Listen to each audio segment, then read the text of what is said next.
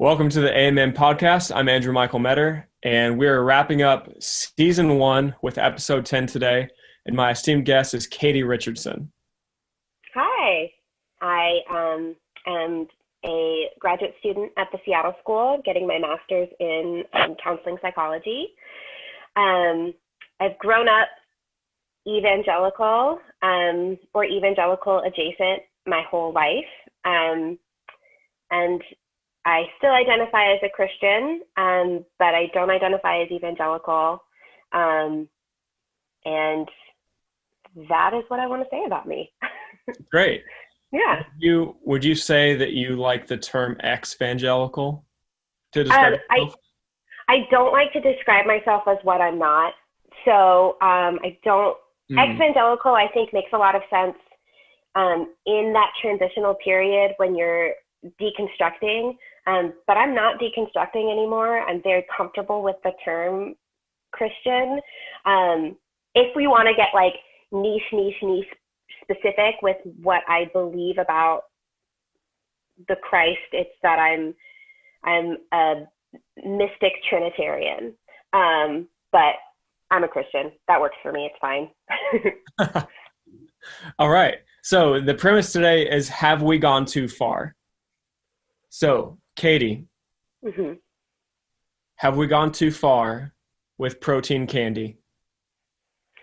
Uh, absolutely. Absolutely. I don't understand why people want sweet protein things in general. Like, why? Like, when they came out with protein chips, I was like, this makes sense to me. But I don't ever want to eat, like, a sickly sweet anything after working out. So I'm going to say for sure, yes, we've gone too far in general with sweet protein things. All right. So I, I'm kind of on the fence about it because I've started working out in the last year. And so I'm, I'm very conscious about my protein intake and what I'm putting in my body to make sure I'm nurturing mm-hmm. my muscle development and growth. And I walk into like a G N C and I see protein cookies and protein candy. And I'm like, this is what's wrong with America. Like we, yeah. like we've got to put protein in candy to get people to eat protein. Right. And I don't, I don't necessarily think that's the presupposition that started the product, but maybe it's like, oh, well, you know, if you're working out, you want to treat, but maybe you don't want to go like off the deep end with high fructose corn syrup or a Milky Way or Snickers bar or something like that. So protein candy, it's a way for you to feel good about yourself and increase your protein intake. Yeah. Um, I guess, I, I mean, I work at a bakery and I'm surrounded by sweet treats all the time. Mm-hmm. And in my estimation, it's like, just buy the pastry and eat the sweet thing and then go make an egg. Like, what I, it's fine. Eat the real food. It's okay. Because I can't, I, you're gonna eat, I can eat maybe half a Danish, you know, like I can't even eat a whole mm. Danish. And if you just eat the thing that tastes good, then you can get your protein from something else and you don't have to do this weird double duty thing that is gross, pro, like gross processed food, but then also it's not gonna satisfy you like, just like how a Danish would. So just eat the Danish. Go so, buy the candy bar. So protein biscuits is what I hear you saying. Yes, that's what you hear me saying. Or just protein. I mean, I'm a vegetarian, so I get asked all the time, like, well, where do you get your protein? And it's like all the food. It's it's there. Just I I can I can I'm fine with protein. Thank you for I that question. Yeah, I get protein in my candy and my waffles. Exactly. Yeah, and my candy and my lollipops, which is like all I eat. So it's like the opposite. I don't have a sweet tooth at all. I'm mostly a savory person. All right, Katy, have we gone too far with modern medicine? I mean, people are still sick, so probably not too far. I, I think that there's still treatment that we can develop. Have we gone too far with prescribing things prematurely with people and, and people being dependent on medicine? Yes. Have we gone too far with the pharmacy as an industry that is for profit? one hundred percent. but there's still diseases that need to be cured. So I don't think we've gone too far with modern medicine. Okay. And leading into this next one, so it's building off of it. Have we gone too far with be fruitful and multiply? Yes, I think we have. No, I honestly, I don't know. Um, I do know that the, the idea of overpopulation is a myth, and it's often used to shame people of color more than it is anything else. So that's be fruitful and multiply as this idea that we are overpopulating the earth and that's a problem. Yes, I think, I think that's, that's not, that's not it. But um, I do think that there is a lot of pressure for people to have kids who don't want to have kids because of that concept of be fruitful and multiply. And um, I think it's okay if you don't want to have kids. I'm not sure I want to have kids. So there you go. That's, those are my two thoughts on that. Okay. So for anyone listening that maybe they don't have as, as deep, uh, I don't know how to say it, maybe racial or cultural understanding mm-hmm. of those things. So what you said at the beginning about, um, it sounded like you were speaking to some sort of racism. Yeah. Could you explain that just a little bit more? Yeah. So there's this, so there's this idea, especially when we're talking about like climate change or overusing our resources, that um, that there's just too many people on the planet, that there's there's too many people on the planet and that's the problem. That's not the problem. We have more than enough to, to care for every person on the planet, that we, we have enough resources. We just can't live the way that we are living currently. But often that idea of overpopulation is used to shame people of color who typically have larger families. Um, or typically have more kids than, than a, a white family that typically has like the two point five kids. Um, mm-hmm. So that's, that's kind of where that's coming from. Okay. So now, Katy. Yeah. Have we gone too far with fishing and hunting? Um, I, believe that ethical hunting is the best way to eat meat if you're going to be a meat eating person. Um, it, it often leads to conservation um, of lands. Like I lived in Montana for two and a half years and like the mm. hunters are the biggest land conservation advocates you'll ever find because they want to make sure that the, that the, the herds are preserved um, because they want to be able to hunt elk and deer and they actually, and, and antelope, and they actually use the, that meat to feed their family and the people in their community. So I think that we should probably have more hunters like that. I don't understand. I think we've gone too far with the idea of like big game hunting or hunting that's not involved, where there's like no meat consumption involved. It's just about like the trophy. Mm-hmm. And that that's pretty disgusting to me. Um, and then as fishing, as far as fishing goes, it's kind of gross. But other than that, I'm fine with fishing. So I don't think we've gone too far. Okay. Have we gone too far with plastic surgery? I feel two ways about this. Um, I believe that there is something to be said for being an embodied person and being really comfortable with who you are in your body, whatever that looks like. Um, but I also think that people have a right to do what they want to do with their bodies and they have that freedom of choice. And if they want to do a lot of plastic surgery, then that's one hundred percent their choice. Um, And then I have all kinds of questions. I mean, plastic surgery is used a lot of times with people who have some kind of like body dysmorphia in relation to like, you know, trans youth and not trans youth, but like trans adults who are making those kinds of decisions. And I'm all for plastic surgery in that regard. Um, so have we gone too far with plastic surgery? Yes, if it's not about knowing who you are and wanting to be how you see yourself. So if it's just about like adhering to a an external societal expectation, one hundred percent. If it's within yourself that you're not feeling right in mm-hmm. your body, plastic surgery, I don't think we've gone too far. I think we've helped a lot of people, actually. Okay. So yeah, I would say, I would say helpful in terms of things like cleft palate, mm-hmm. um, maybe other physical or what w- might be considered cosmetic conditions that can have far reaching effects later on in life that would need mm-hmm. to be fixed early on.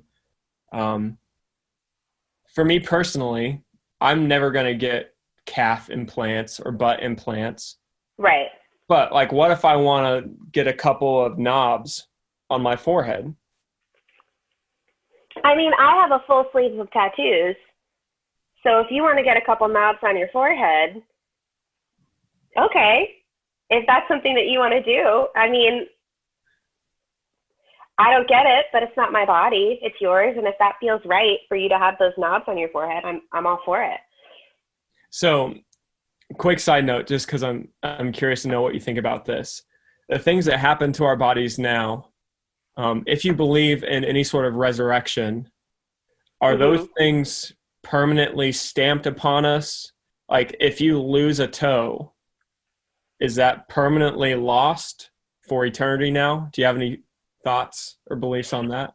I mean, I don't think I'll have a body. If there's any, if there's any kind of conscious afterlife, and I'm still Katy in that conscious afterlife, I'm, I don't think I'll have a body at all. So I don't think these are going to stay mm-hmm. with me. So are you going to be some sort of conscious ethereal vapor? Maybe. I think kind of ideally, um, I'd really like to um, not be conscious anymore. I'd like to just be fully in the oneness with God after death. That would be like ideal for me. Because can you, Pete Holmes does this whole bit where he talks about like, can you imagine if in heaven, I'm like, I'm Pete Holmes. And I can't imagine like being in heaven and being like, I'm Katy Richardson and I was born in Florida. I think it would just be really cool to just, whatever this like separation that is between me and like God, it's gone. And it's just, I'm just part of the oneness when I die. That would be my ideal. So I wouldn't have a body. I would just be one with God. Mm. Would be ideal. Yeah. Yeah, I can see how how you wouldn't describe yourself as an evangelical after answering that. What gave it away? All right, Katy, this is the last one, and then we're going to get into the main the main portion of the conversation. Yeah. Have we gone too far with electricity?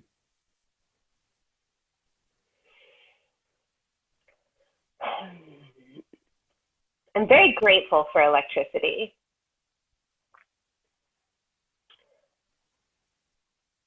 Have we gone too far with electricity? Probably not, but I do think we need to figure out more ethical ways of getting electricity. So that's my that's my thought on it. If we're going to keep using up natural resources to generate electricity, then we've probably gone too far.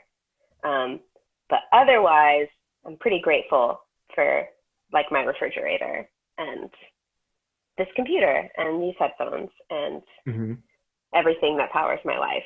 So yeah, that's the way I feel about that. Can you go into more depth and qualify what you mean when you say ethical yeah. harvesting of electricity? Yeah, so I don't want to use fossil fuels to to harness electricity, and I think that if we can figure out ways to do that, that's not going to deplete our planet of their natural resources. Um, generating electricity using, you know, solar energy, um, hydro energy, that kind of thing. I'm cool with electricity. We can, if we can be creative with it. So where where it went in my mind wh- were things like the deforestation of the Amazon, totally, habitat yeah. loss. But then also in my mind, I wasn't sure if you were saying nuclear energy is not ethical. Oh no, I think I think nuclear energy is the best use of this horrible thing that we now this horrible thing that. That we now you know, have. That we now that we now have. That we now have, and it's like we can't unknow it, so we might as well generate electricity with it, you know. But how fascinating would it be if we destroyed all articles and relevance to it in the modern era, and we just buried it and destroyed the knowledge and stopped using it. Do you think there's anything like that that we should bury and like after generations try to forget? Um, it's so hard to imagine, because the things that I would want to like consider would maybe be like cars. You know, maybe we just, we, we mm. remove the concept of cars. But so much of what has built who we are now is because of cars, you know? Um, so I don't, I don't know if it would even be possible, but I, I don't know. I've just been thinking a lot. I've, I'm contemplating getting rid of my car and just thinking a lot about this dependency that we have on this thing that is, I think, probably more harmful than it is good, but, but how do we, you know, we would have to like also come up with amazing light rail systems, and which sounds awesome, but like, it would be this whole thing. But yeah, cars would maybe be the thing that I'd be like, let's just not have that anymore. And like, you know, racism and the patriarchy, but like, just those are like big things. Yeah, throw classism in there too. Yeah, throw classism in there. We just bury all of that and then move forward. That would be awesome. I don't know how that happens, but we could figure it out. Man, okay, so we need to record another episode after this about racism, classism. Yeah, because no one is better to talk about it than two white folks. Lily White, I think, is how they would describe us, Andrew. And I know you're making a joke, but the the Caucasians that care about this, I feel like need to speak to the Caucasians that do not care oh, about this. A hundred percent, one hundred percent. I actually, uh, yeah, no, I totally agree with you. It's just funny. We need to have a conversation about racism, like we do, but it's just funny. Yeah, I totally get that. The optics would be awful on that. It's like the whitest people you can imagine. Yeah. Super white. It's like a sweater vest, you know? So here's how, where I was going with electricity and going yeah. too far. So I was a research scientist for three years. Then I worked as a chemist in a bottled water company. And I've now started my eleventh year as a high school teacher.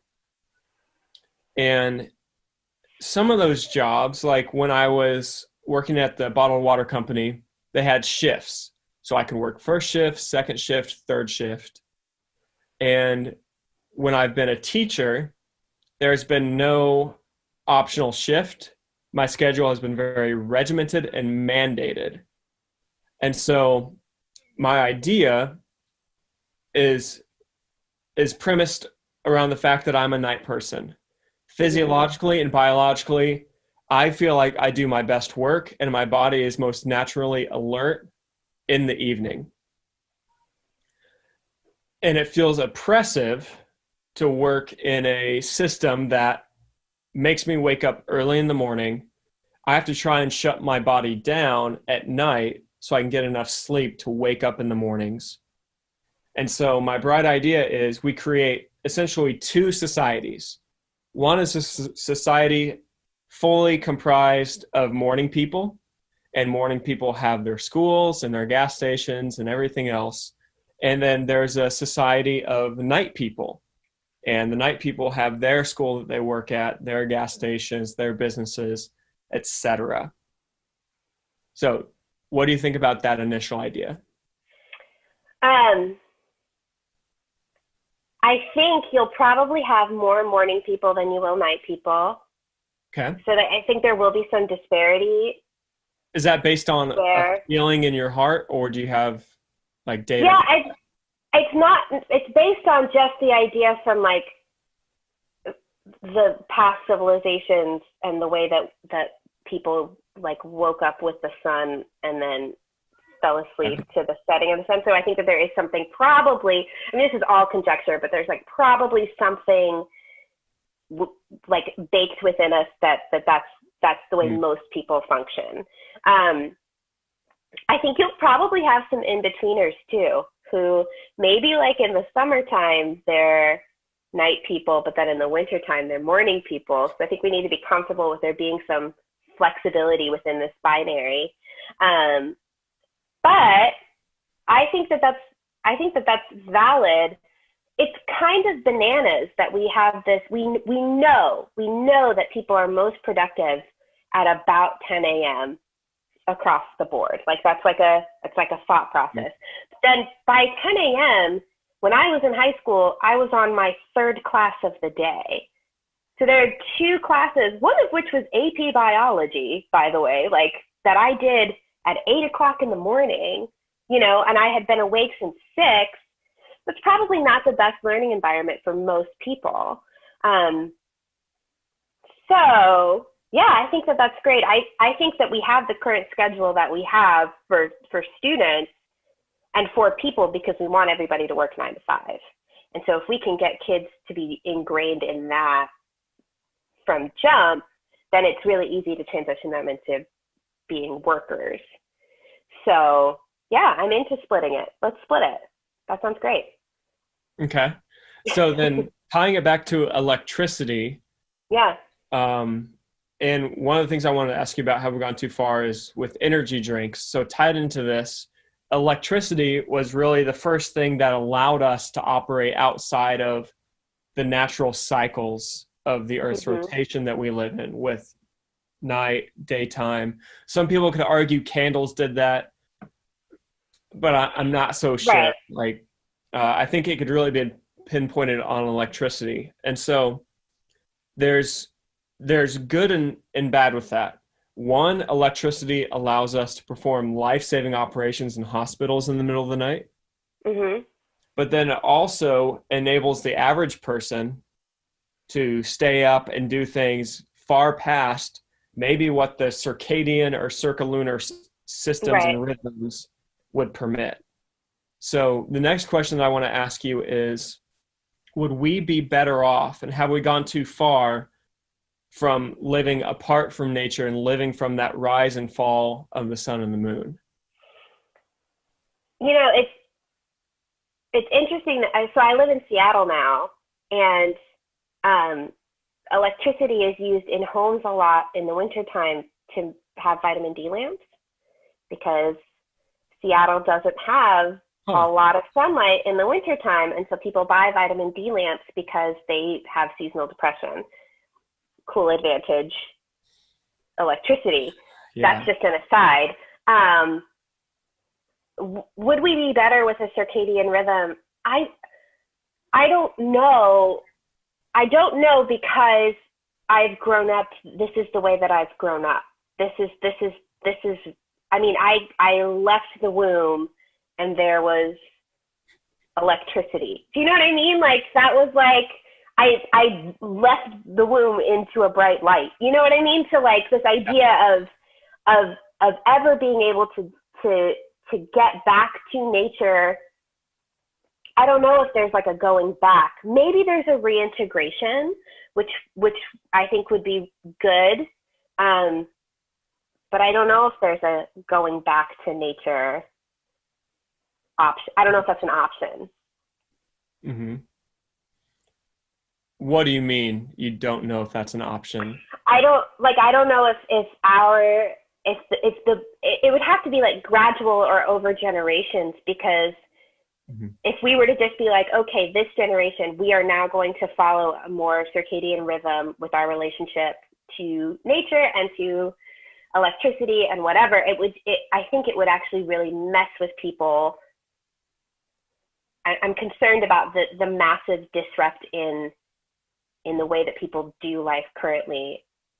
It, it would have to be a gradual generational scaling back, which of course is like the, the issue with all change, I think, is that most of the time it's gradual and generational, and and it's not the kind of change we want to do. Yeah. It's, it's not drastic. Now, today we've decided we're going to, you know, everyone is going to actually be in relationship with the sun. Um, What's really fascinating about right now and being in Seattle is we're covered in smoke.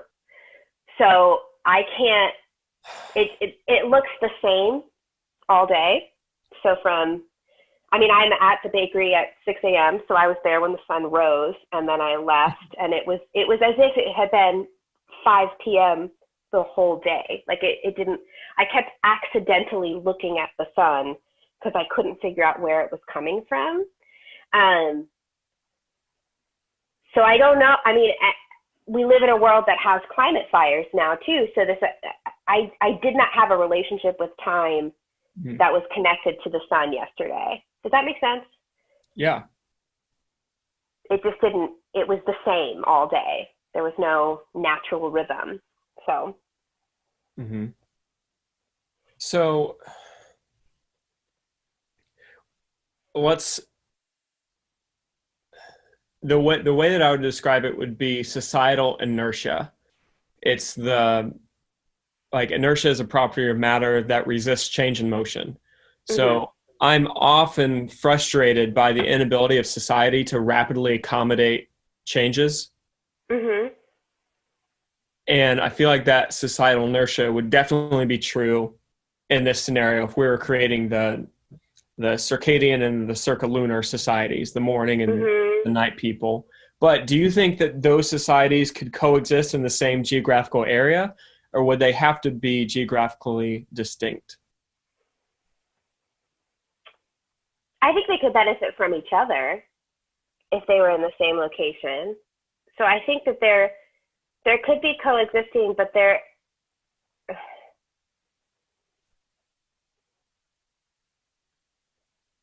we'd have to figure out how to do it without creating classism and segregation, though. So, well, the so evening that, people would obviously be superior. Oh, got it. Yeah, that yeah. Would be, that would be the yeah. ruling class. Of course, they would be the ruling class, and there would be like a star-crossed lover situation between, you know.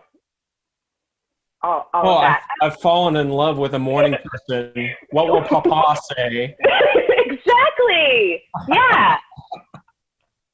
So I think we'd have to figure out a way for it to work where there's mutual respect for the two different things that that each society, each each of those like sects bring to each other. If we have that baked into the system, then it could be really beneficial for there to be some coexisting.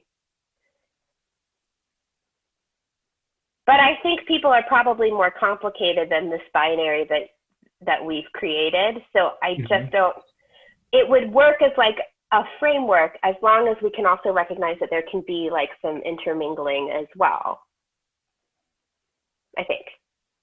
Okay. So let's say that we we have this society of of people that are living with the natural cycles. So mm-hmm. they rise to the sun, they go to bed when it gets dark out. Do you feel like there would be any propensity to rehash gender roles in that society? Um, like, do you do you think that if we went back to that time without electricity, maybe, maybe not without electricity, maybe they have electricity, but they're not using it for light bulbs, for light energy. Do you think that that would revert back to the times when women would be homesteading and cooking and cleaning, taking care of the children, or maybe walking to get water, while the men would be reserved to hunting or other specific roles? You know, it's interesting because there's this this book, and I can't remember what it's called, but it's about the formation of new technologies and its relationship to women, and mm. um, how it doesn't, you would think that new technology would make it easier for women to be women, and then they would have like more time to like, learn to do, like they would have more time to be like in society as opposed to separate from the home, but that has functionally not been the way that that it's worked. Mm. So if you go back to like like it used to be like women made bread, and it was like bread that was milled by a man, and then we had like these like industrial mills, and the quality of the flour was better, which just made it so that women had to make better bread, and then they had to make cakes. And then there was like egg beaters were invented, and then they had to make angel food cakes, which are like complicated. It's like, it doesn't make women's life easier to have technology. It just makes it more complicated.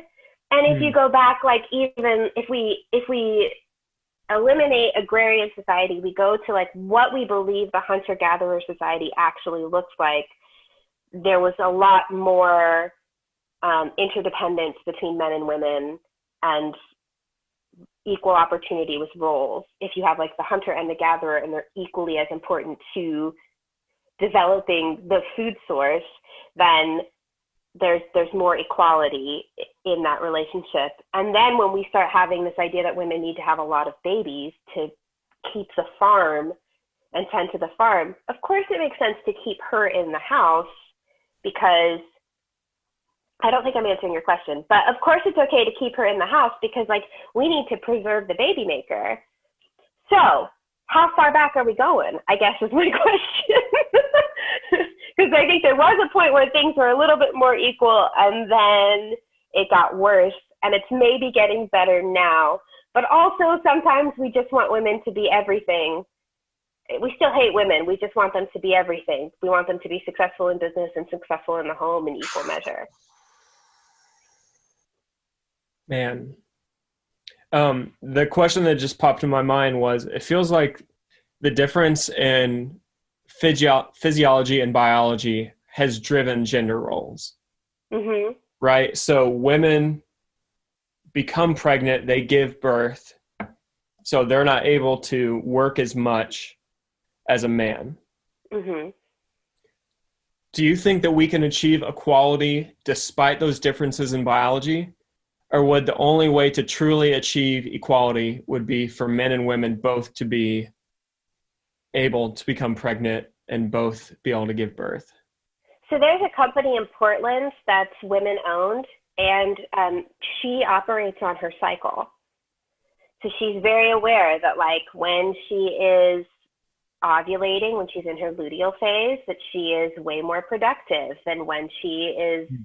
premenstrual or menstruating. And so she has catered her work schedule to that rhythm, and the women in that work with her cater their work schedule to that rhythm, because their rhythm is different. It's not better or worse, it's just different.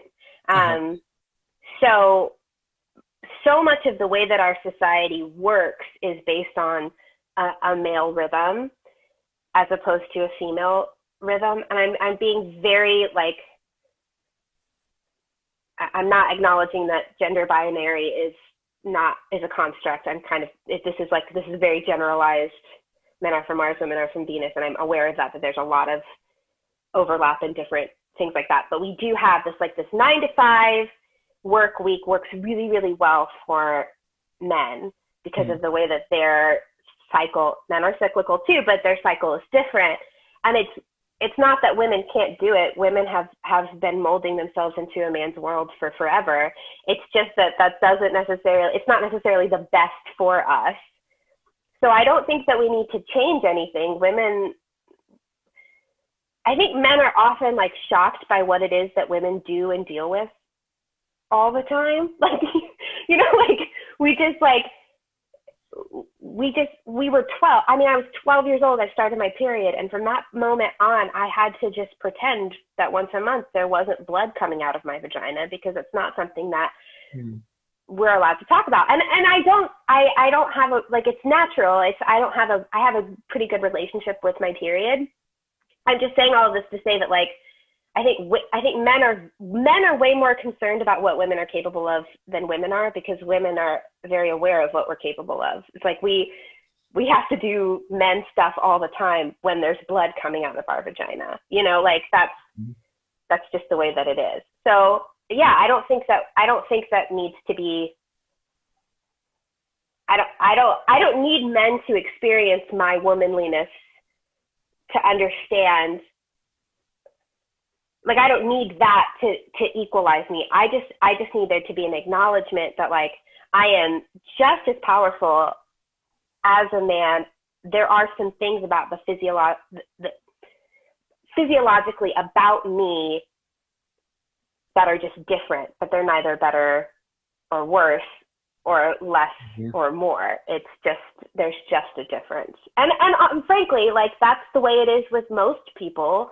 There's something going on that we don't know about. There's something, I mean, like there is no perfect person out there. So everybody's dealing with different things. It's just, anyway, that's, hmm. I think I'm rambling, but that's what I feel about that. That's re- it's really fascinating to hear about that, that company mm-hmm. near where you are, where she works around. And that sounds like, to try and just put it succinctly instead of hash it out, a privileged position to own a business and to be yeah. able to set that culture for your company. one hundred percent. Yeah. Um, so do you think that, like, what would that look like if we took that on, on a wide scale? Because there are business considerations, like answering emails at eight a.m. to be mm-hmm. able to talk to France and China and Japan and all these other companies because of the severe time difference. Do you think that that really society embracing that and our natural cycles would inhibit business? So I'm I'm less concerned about inhibiting business as I am about the enrichment of people's lives, just in general. like, like, oh, oh no, we're not going to make as much money. I'm a little less concerned about that.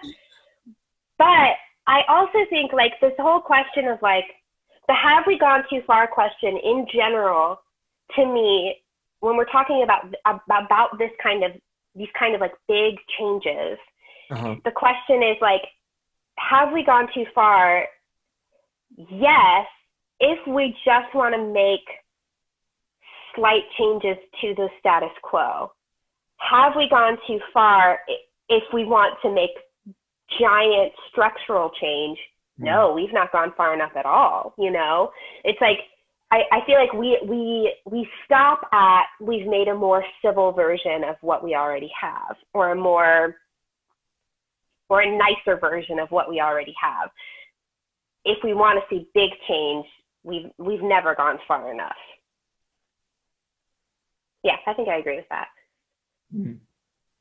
So then how can we take it to that next level? What's our what's our plan? Oh, I don't have one. I'm sorry to say I don't have one. I just I Is it political? Is it grassroots? Is it? I mean, I think it's always going to be grassroots. I'm I'm always going to opt for grassroots over a political, a massive political shift, because I feel like that the political shift is is is it's like the the domino effect from the grassroots movement. And anytime we try and astroturf something, um, it astroturfing is the idea of of like. large political groups. So like the Koch brothers often astroturf, where they like they funded the Tea Party, and so the Tea Party created this organization that was it was it looked grassroots, but it was actually funded by billionaires. Anytime we astroturf, it, the results. I mean, no one talks about the Tea Party anymore, and I don't think there are any Tea Party candidates. There are very few Tea Party people left in the Republican Party, frankly. I'm not a Republican. It's like as an observation, just a, just an outsider observation. Um, when we astroturf things, it dies. So starting with a grassroots movement is the way to to bring this kind of thing about. And again, it's it's not the kind of change we want to see, because it takes it takes time, and it's a lot of nothing and then all of one all at once. Mm-hmm. It, it looks like nothing and then all at once, because there's this gradual growth that happens, gradual awareness that happens. So if we're looking at this, I would call it the prophetic landscape. What's capable mm-hmm. in our future? What are the possibilities? Do you think that this sort of change, meaning the change in like us following natural cycles, getting away from having to drink energy drinks in the morning, coffee, mm-hmm. you know, Red Bull, any any sort of caffeine. Do you think that that would lessen the disparity between classes and racism and any of these other big issues that that have a high societal inertia? Probably, because I think that any time that we de-standardize our society. Is that a word? De-standardize? Unstandardize? When we remove the standardization from society, I think we end up with better results. When we stop assuming that everybody learns the same way, that everybody, you know, is going to pass the same kind of test. I mean, I'm thinking like in school, obviously, because of like yeah. the standardized tests, but like, but the idea that like everyone's going to function the same way just because a lot of people function well in this, in this way. Anytime we do make those kinds of big changes, it's helpful. Anytime we acknowledge that people are different and that people have different needs, it's helpful to the society. I, I want to echo that. I think understanding the variety and the diversity is so important. I mean, let alone in education, understanding, like there's a this big idea that teachers always start off teaching to their learning profile, meaning mm-hmm. like an individual teacher has a way that they learn things. Mm-hmm. And generally, they start teaching through that lens without accommodating different or diverse learning types. And then you grow as a teacher as you break out of that and see, oh, okay, you know, these are all the different learning types. These are how I, I can reach my students and help them fulfill their potential. Mm-hmm. So give us an example of that in, in society. So outside of the classroom, like how can we, how can we hear stories about life that's different than someone else's? Yeah, so I immediately, when you said that, I started thinking about the, the disability movement um, and the disability, oh gosh, what was it called? The, the Disabilities Rights Act, where, I mean, like literally disabled people crawled up stairs in in places to um, to help people understand that this, this concept of like this building with stairs may be wow. great for you, but I can't get to this building because you won't put in ramps, like just basic things like you won't put in ramps. So they would literally crawl up the stairs to to demonstrate that. Like that was a huge part of that, of, of uh-huh. what brought that awareness to people's attention. Because if you don't, if you've got functioning legs, you don't ever think about whether or not a building is accessible. That's not something that you're concerned about at all, accessibility to yeah. disabled people. Um, I mean, and then there's the, I mean, of course, there's like the, the, the, the lunch counter sit-ins where, you know, black, po- black folks sat in, in white spaces. I mean, we think about that as like, that's just a, an example of discrimination. It's like that, that was the point that they were trying to make, is that they're not allowed to sit in. It's shocking to you that they're sitting in these white places. If you're a white person, you maybe have never, have never thought about, even if you're a well-intentioned white person, you maybe have never thought about what it must be like to to be excluded from something. Mm-hmm. Or, I mean, like the the the AIDS movement in the eighties, when they would do like sick-ins and dead-ins, where they would literally just lie on the ground as if they were dead because they had a death sentence and nobody was doing any research about this massive epidemic that was killing people. Mm-hmm. So, I mean, I'm just thinking about those kind of like radical moments where people just point out, I mean, those are big examples, but it's just pointing out that like the way that everything functions for everybody else is not working for me.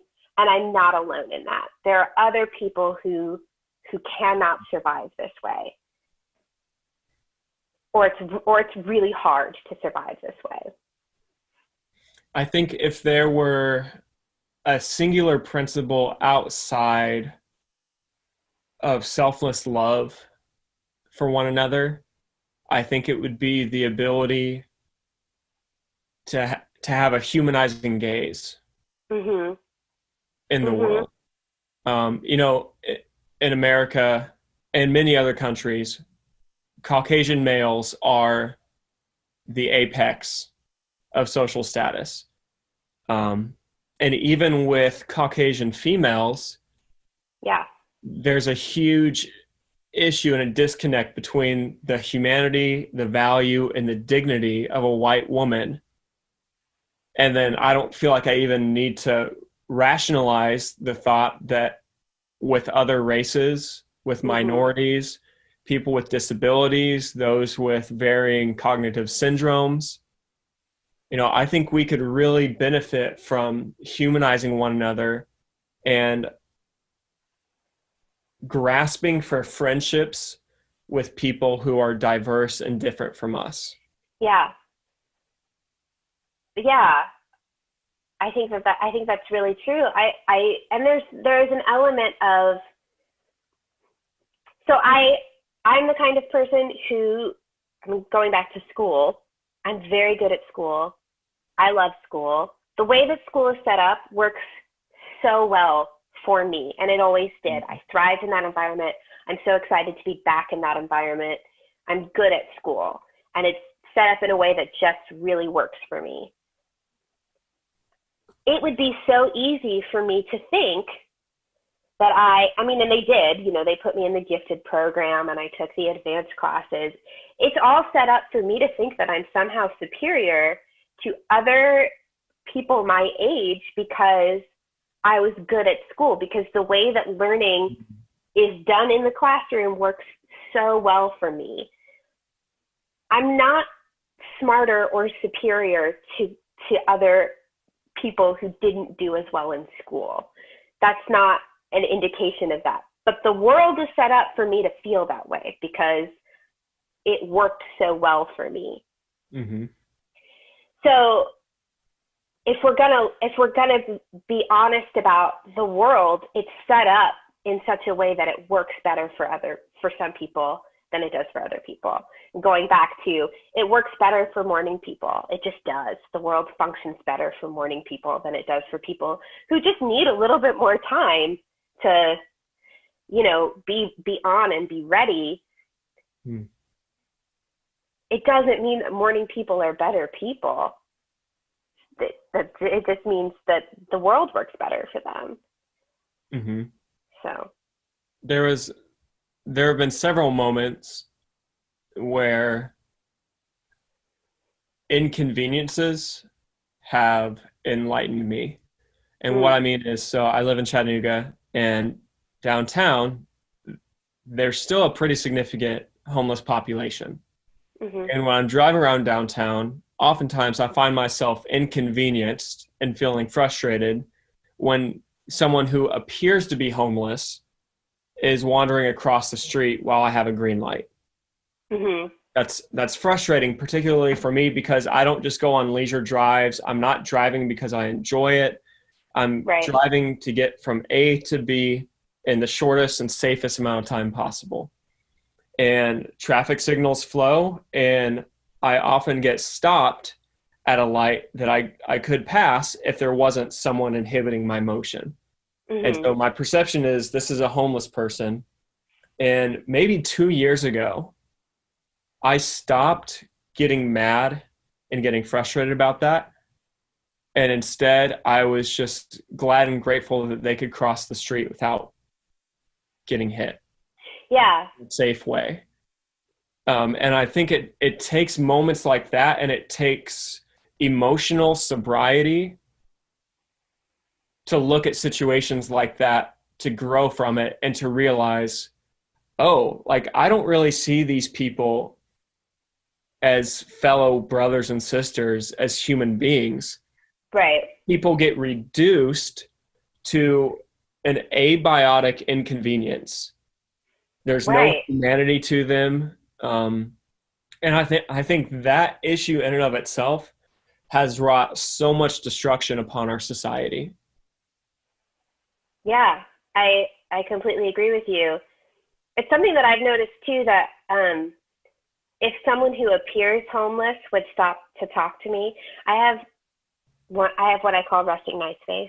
So it happens fairly often that people like to stop and talk to me.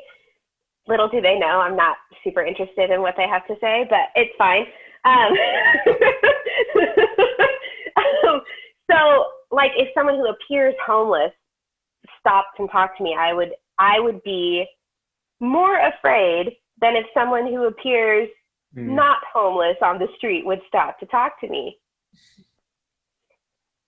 I have equal risk in those situations. It's, you know, the, the risk is the same depending on who the person is. There's not like, homeless, the, the, the unhoused are not inherently more violent than, than we, we know this, like that's not, they're not inherently more violent, but I was more afraid because one person is more dehumanized than the other to me, because we dehumanize a group of people more than, than we do, you know, the guy who looks fairly well dressed and wants to have a conversation with me. Mm-hmm. I don't want to talk to either one of them, but you get it. yeah. yeah. So Not interesting. Here, here's the final question that I want us to end with.